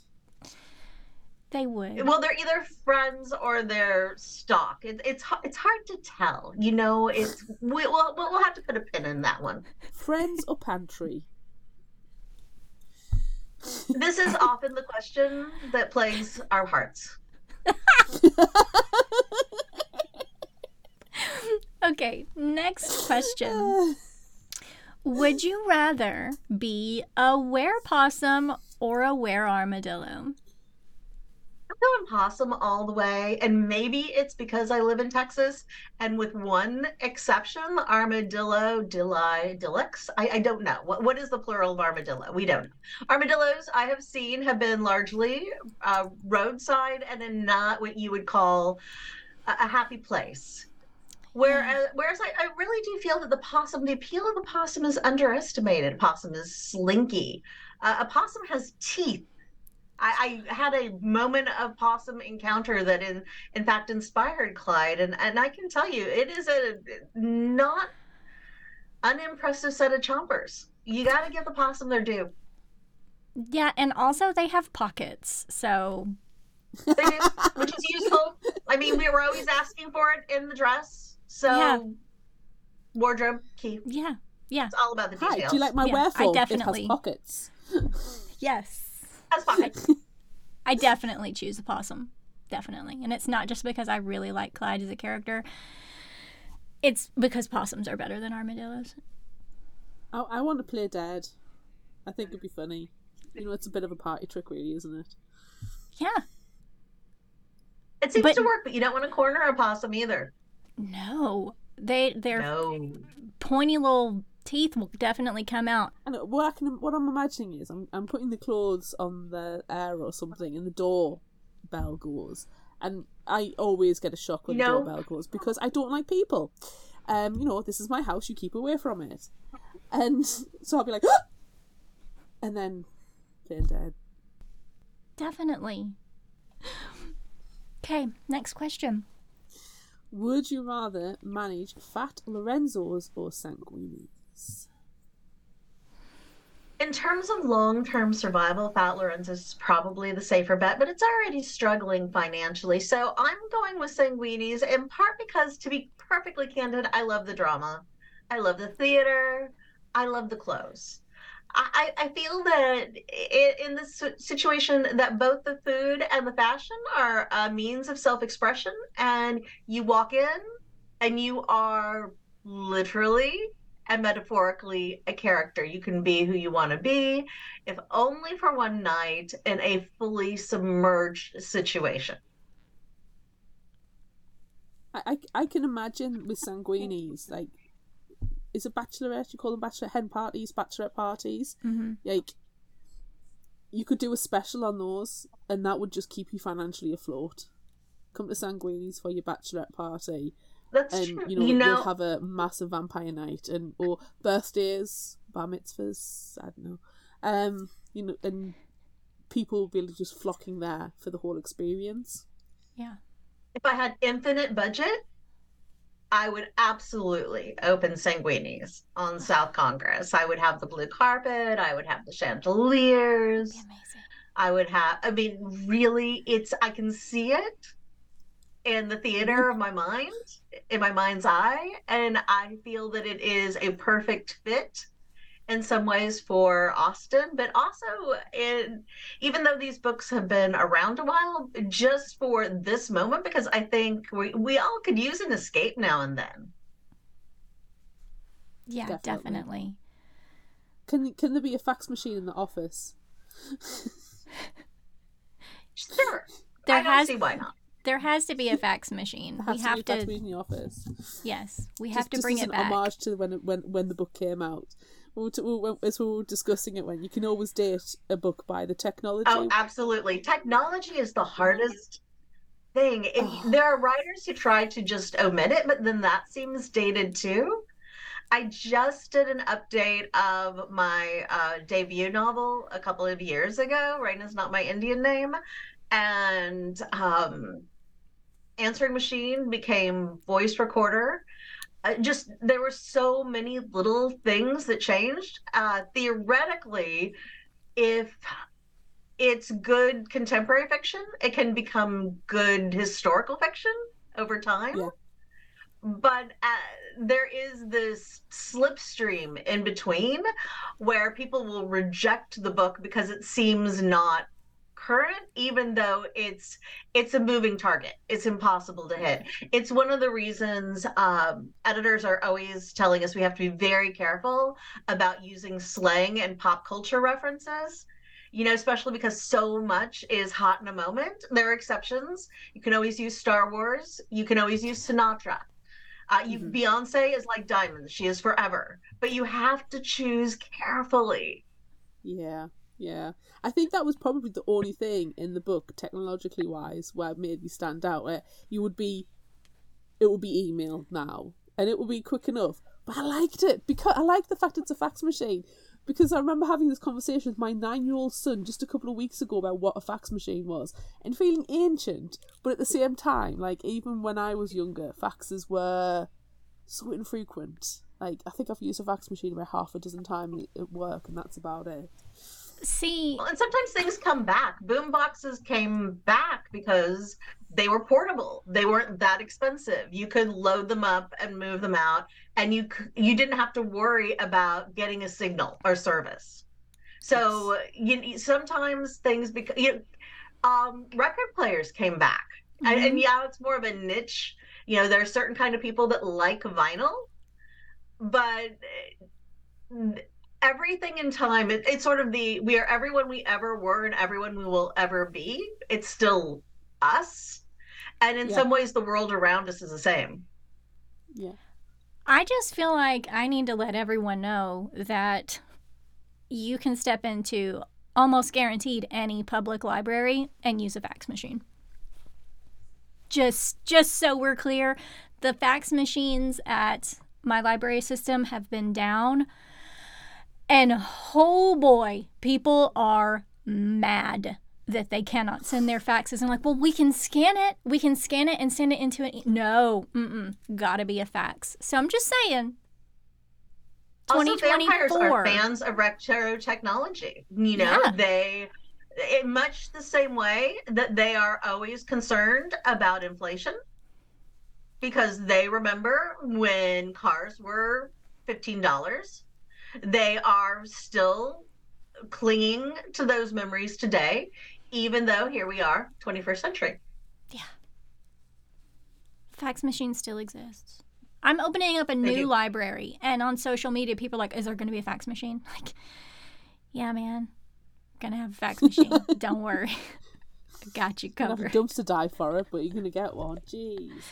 And I thought seeing a van with a fax machine the other week as I was driving into work, and I was like, "What? They're advertising that they still have a fax number? Wow." It must be a US thing because I do not know anybody in the UK who would even contemplate a fax ever, even when it was a thing, because it's a scary form of communication. well you never i mean you you sort of hope that it goes to the right phone number right? Because people fax The it only just person who ever needs to use a fax is Bruce Willis in Die Hard 2 when he has to send his, the, the fingerprints to get them checked to see who the terrorists are. That's the only good reason for a fax, in my opinion. Anything. Let's. Are we moving on to the next question? I'm Oh, this is my- We're all, we're all managing sang- Sanguini's, by the way. That, that was a blanket. I mean, I don't even know why we asked. Yeah, there's no point. There's no point in asking questions. If vampires are involved, that is what we choose. This next question, though, it might it might throw you for a loop here because there's a there's a little bit of an addition to it. Would you rather eat a semi-thawed chicken leg like a popsicle or eat a chilled baby squirrel? However, caveat, there will be no salmonella, so that's good, but also no vampirism. Boo! I know. I know. I ruined it for everyone just then. all right no vampirism benefit i'm gonna go with the chicken over the squirrel out of some kind of mammalian solidarity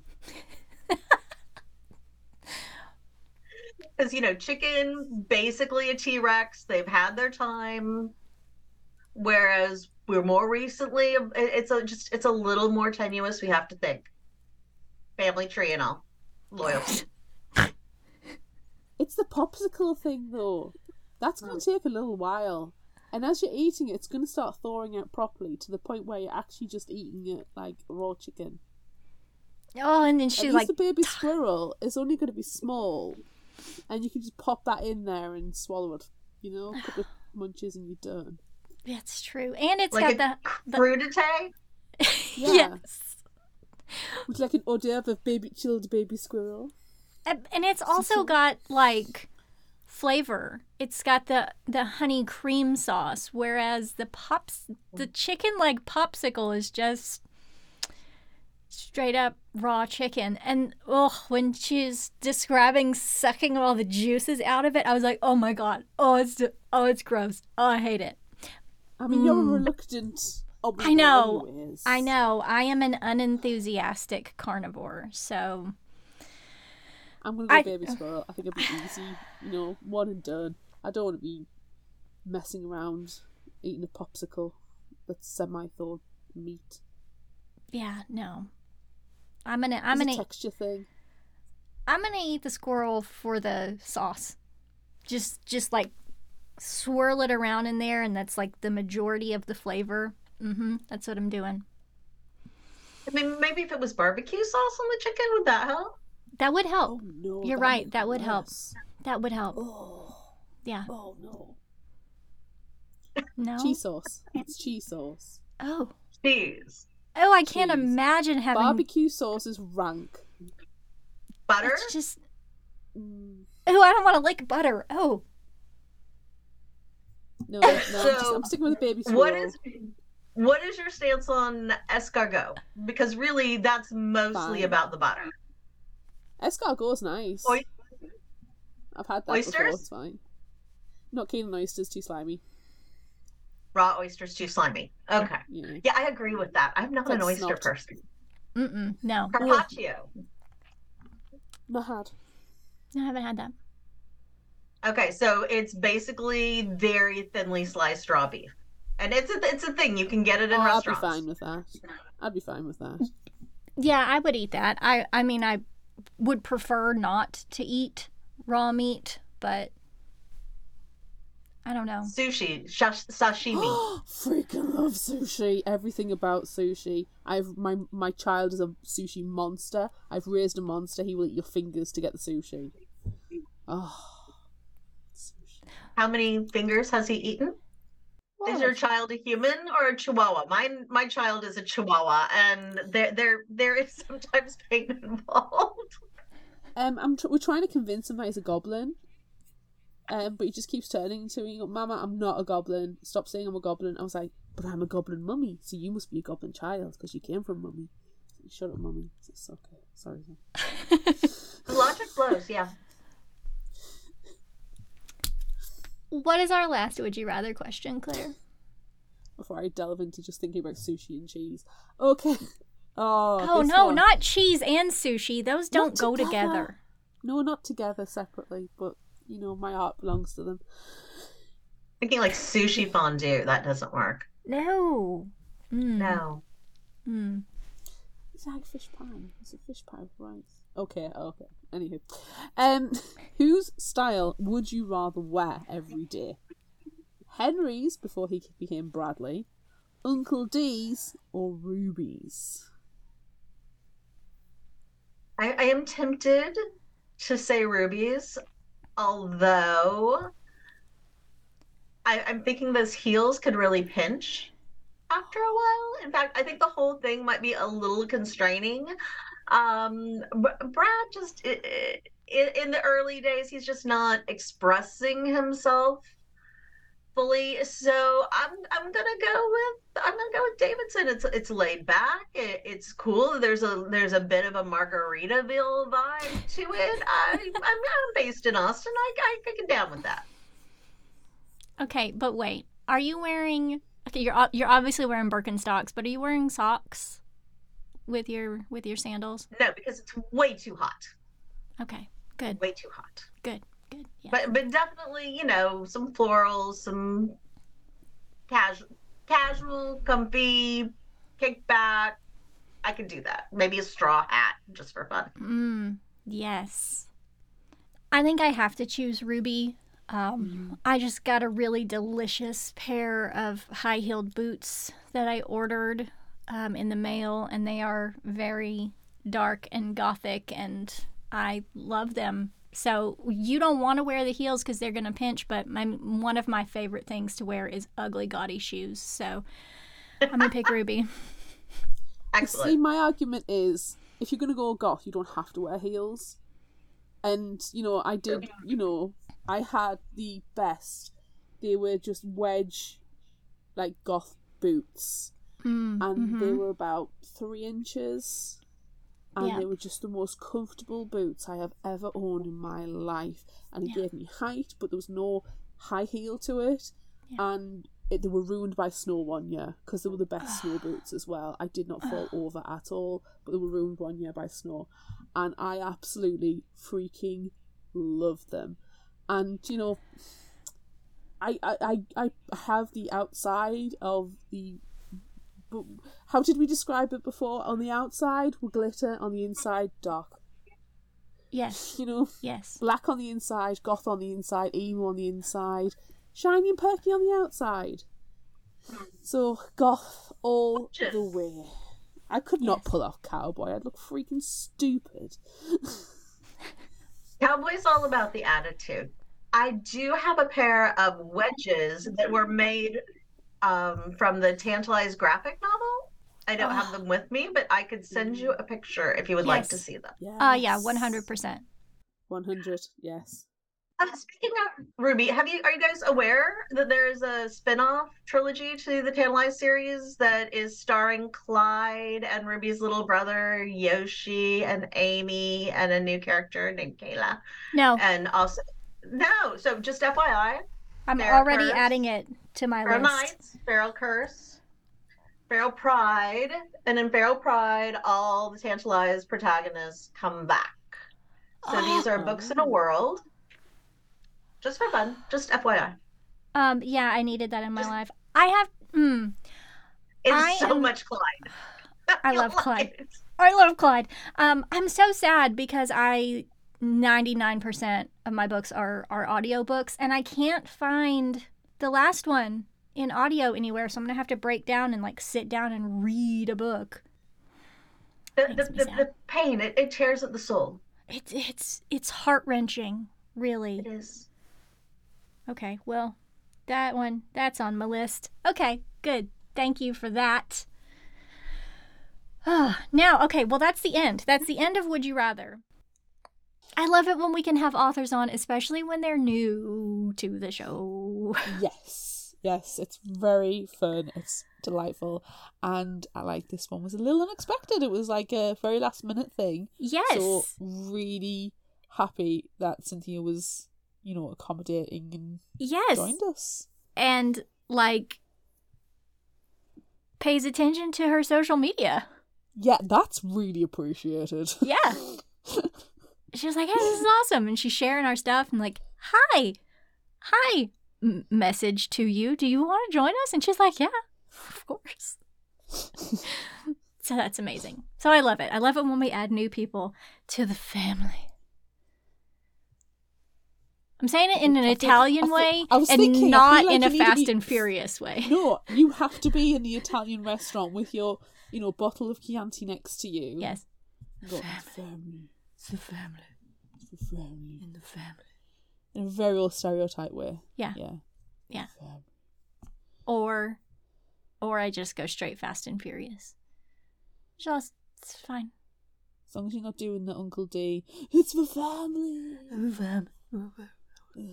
No, sit down, Uncle D. Sit down. Yeah. Um, he's dead now. Rest in peace. Now, rest in distress. Boom. Because we did not like him. No, we did not. You're right. Okay. Favorite final thought quote.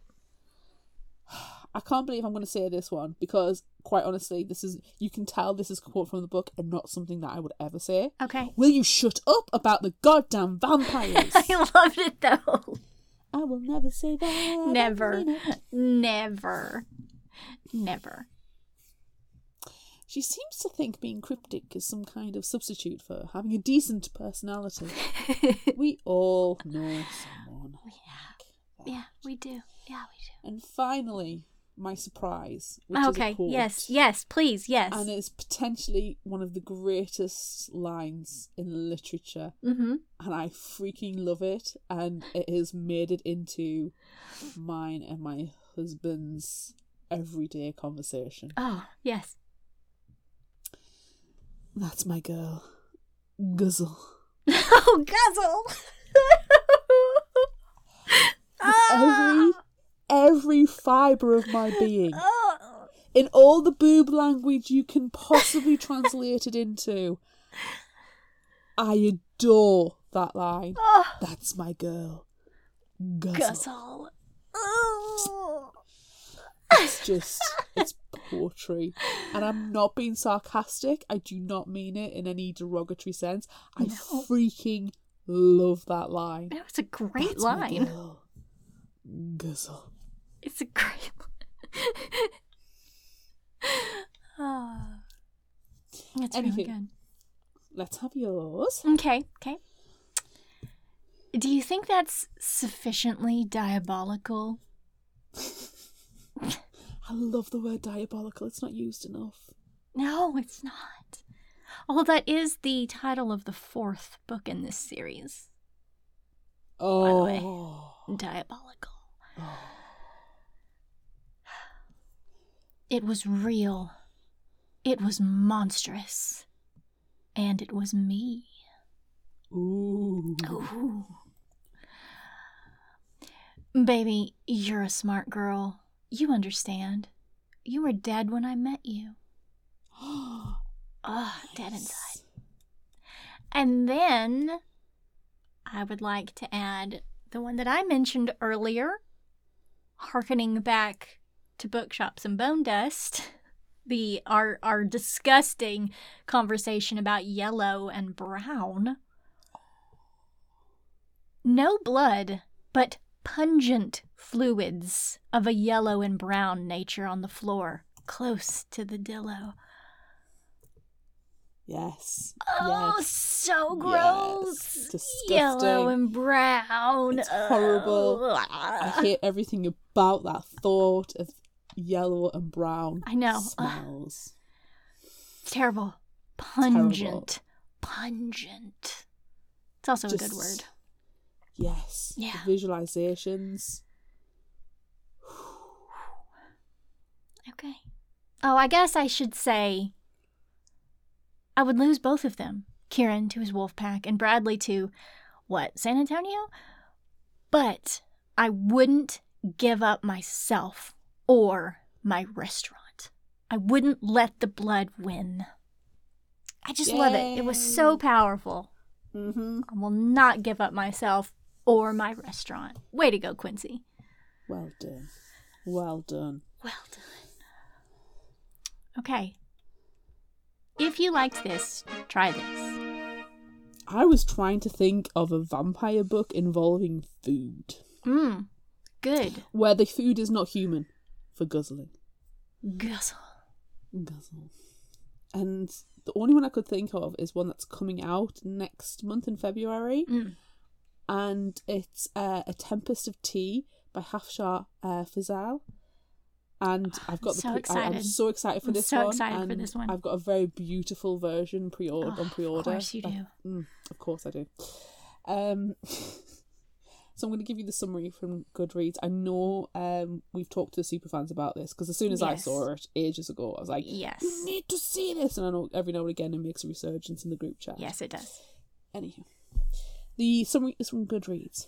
On the streets of White Roaring, Arthi Casimir is a criminal mastermind and collector of secrets. Her prestigious tea room transforms into an illegal bloodhouse by dark, catering to the vampires feared by society. But when her establishment is threatened, Arthi is forced to strike an unlikely deal with an alluring adversary to save it, and she can't do the job alone. Calling upon a band of misfits, Arthi formulates a plan to infiltrate the dark and glittering vampire society known as the Aetherium.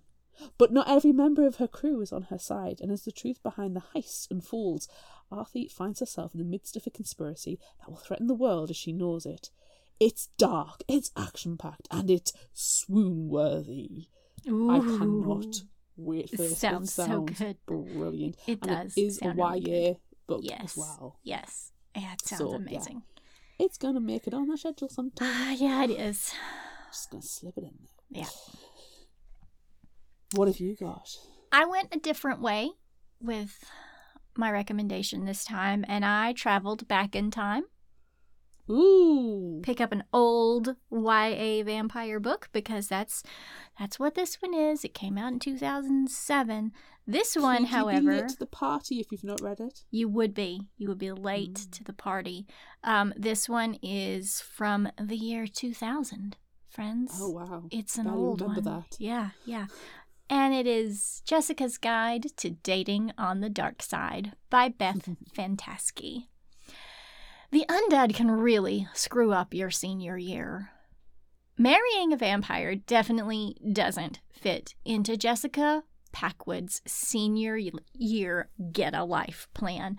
But then a bizarre and incredibly hot new exchange student named Lucius Vladescu shows up, claiming that Jessica is a Romanian vampire princess by birth, and he's her long lost fiancé. Armed with newfound confidence and a copy of Growing Up Undead, a teen vampire's guide to dating, health, and emotions, Jessica makes a dramatic transition from average American teenager to glam European vampire princess. But when a devious cheerleader sets her sights on Lucius, Jess finds herself fighting to win back her wayward prince, stop a global vampire war, and save Lucius's soul from eternal destruction. Wow, she is going to be busy. She is going to be busy. I wonder if she's going to work ha- or she's going to go to school half days and take work study. Pass, for the rest. I wonder if she's going to graduate high school as well. She, I don't know. I, She I might genuinely get concerns about people's level of education. I mean, think about Quincie. If she doesn't have a high school diploma, She's not she, going to make how very she supposed to be a, rent- a restaurateur? You know, she's not gonna get I- loans and things. I would just like to say, just like to let you know that as I have now read the second and third books in this series, because I've been snowed in this week, she does go back to school and work on her studies. Oh, And thank she goodness. really she really straightens some things out. So don't worry. No, thank you. I appreciate that. I had actual, genuine concern. Yeah. No, she's um she's getting good grades in school. Good, good. I'm Yeah. happy. Good. Mhm. Well done, Quincie. Yeah. I think I would probably like Quincie more in the next books because she's like, I think she's found herself. Yeah. She's got, she's had growth. Yeah. Well, Anywho, again, anywho. another spoiler alert. She's not really in the second one. that. Yeah, well, I think She's you in said the that at third the one. beginning. Yeah, you, you said Just, that. at the yeah, beginning. yeah. Anyway. Do we have a new in indie spotlight? Because I've totally gone back to the discussion and diverted the right? conversation. Yes. Sorry. Um, we do. Now this one we got in an email, um, or actually it was a message to our website, which you can do. By the way, there's a nice little spot at the bottom of our website, fictionalhangover.com, where you can um, suggest things that we read, or you know, just tell us stuff. It's fine. Uh, so this one came to us in November. I'm not quite sure when it came out. I believe it came out a few months prior to that, but it's still relatively new. And the title is very reminiscent of the book that I just recommended. This one is called Jessica's Vampire Diary, and it's by Bob Sands. ah. 14 year old Jess lives in a small town, loves her mom, hates her grandmother's dog, tolerates her little sister, is dodging a deadly middle school bully, and doesn't like it when people call her Jessica. She desperately hopes her dad will believe her when she finally tells him that a local night school teacher is over 200 years old, has taken over a local state government building, and, with his coven, is turning her mother into a vampire. Before she can do that, however, Jess and her new friend, Stinky, because he always smells like garlic, are entangled in midnight battles with the undead, pet blessings, tanning beds, blood drives, and a life and death dance party. Stinky happens to be a member of the Van Helsing family, and with his help, maybe, just maybe, Jessica's mother stands a chance of being rescued. I love it. Mm, I know, it sounds really cute. Middle grade vampire stuff. But I also like the description because it sounds like the beginning of our episodes. It does, Especially it does. Throwing in that, appreciate tanning bed line. Yeah, that sounds like us. So, I love it. I love it. Yeah. That sounds really fun. okay. Well, that's it for this episode of Fictional Hangover. I'm Amanda. And I'm Claire. Join us next time as we are live in a chat about the short story The Hitman and the Tea Lady by and with our favorite Jackson Ford. This is the first in a new series of live episodes we're going to do every month that has five Wednesdays, so we really hope that you enjoy it. Look out for our Would You Rather polls and monthly challenges on social media. Don't forget about our book club on Discord. Be sure to visit our shop on Redbubble at fictionalhangover.redbubble.com for all your favorite fictional hangover themed merchandise and become a patron of ours on Patreon at patreon.com slash fictional hangover. Until next time, remember, the only cure for a fictional hangover is another book.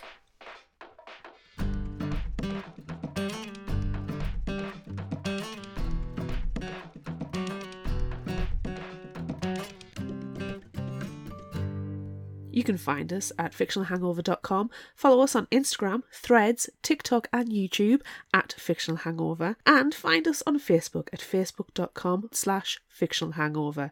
If you like this episode, check out our others and be sure to rate, review, and subscribe so you don't miss out. And finally, special thanks to Liz Emerson for our music. You can find her on Facebook and Patreon. Thanks for listening.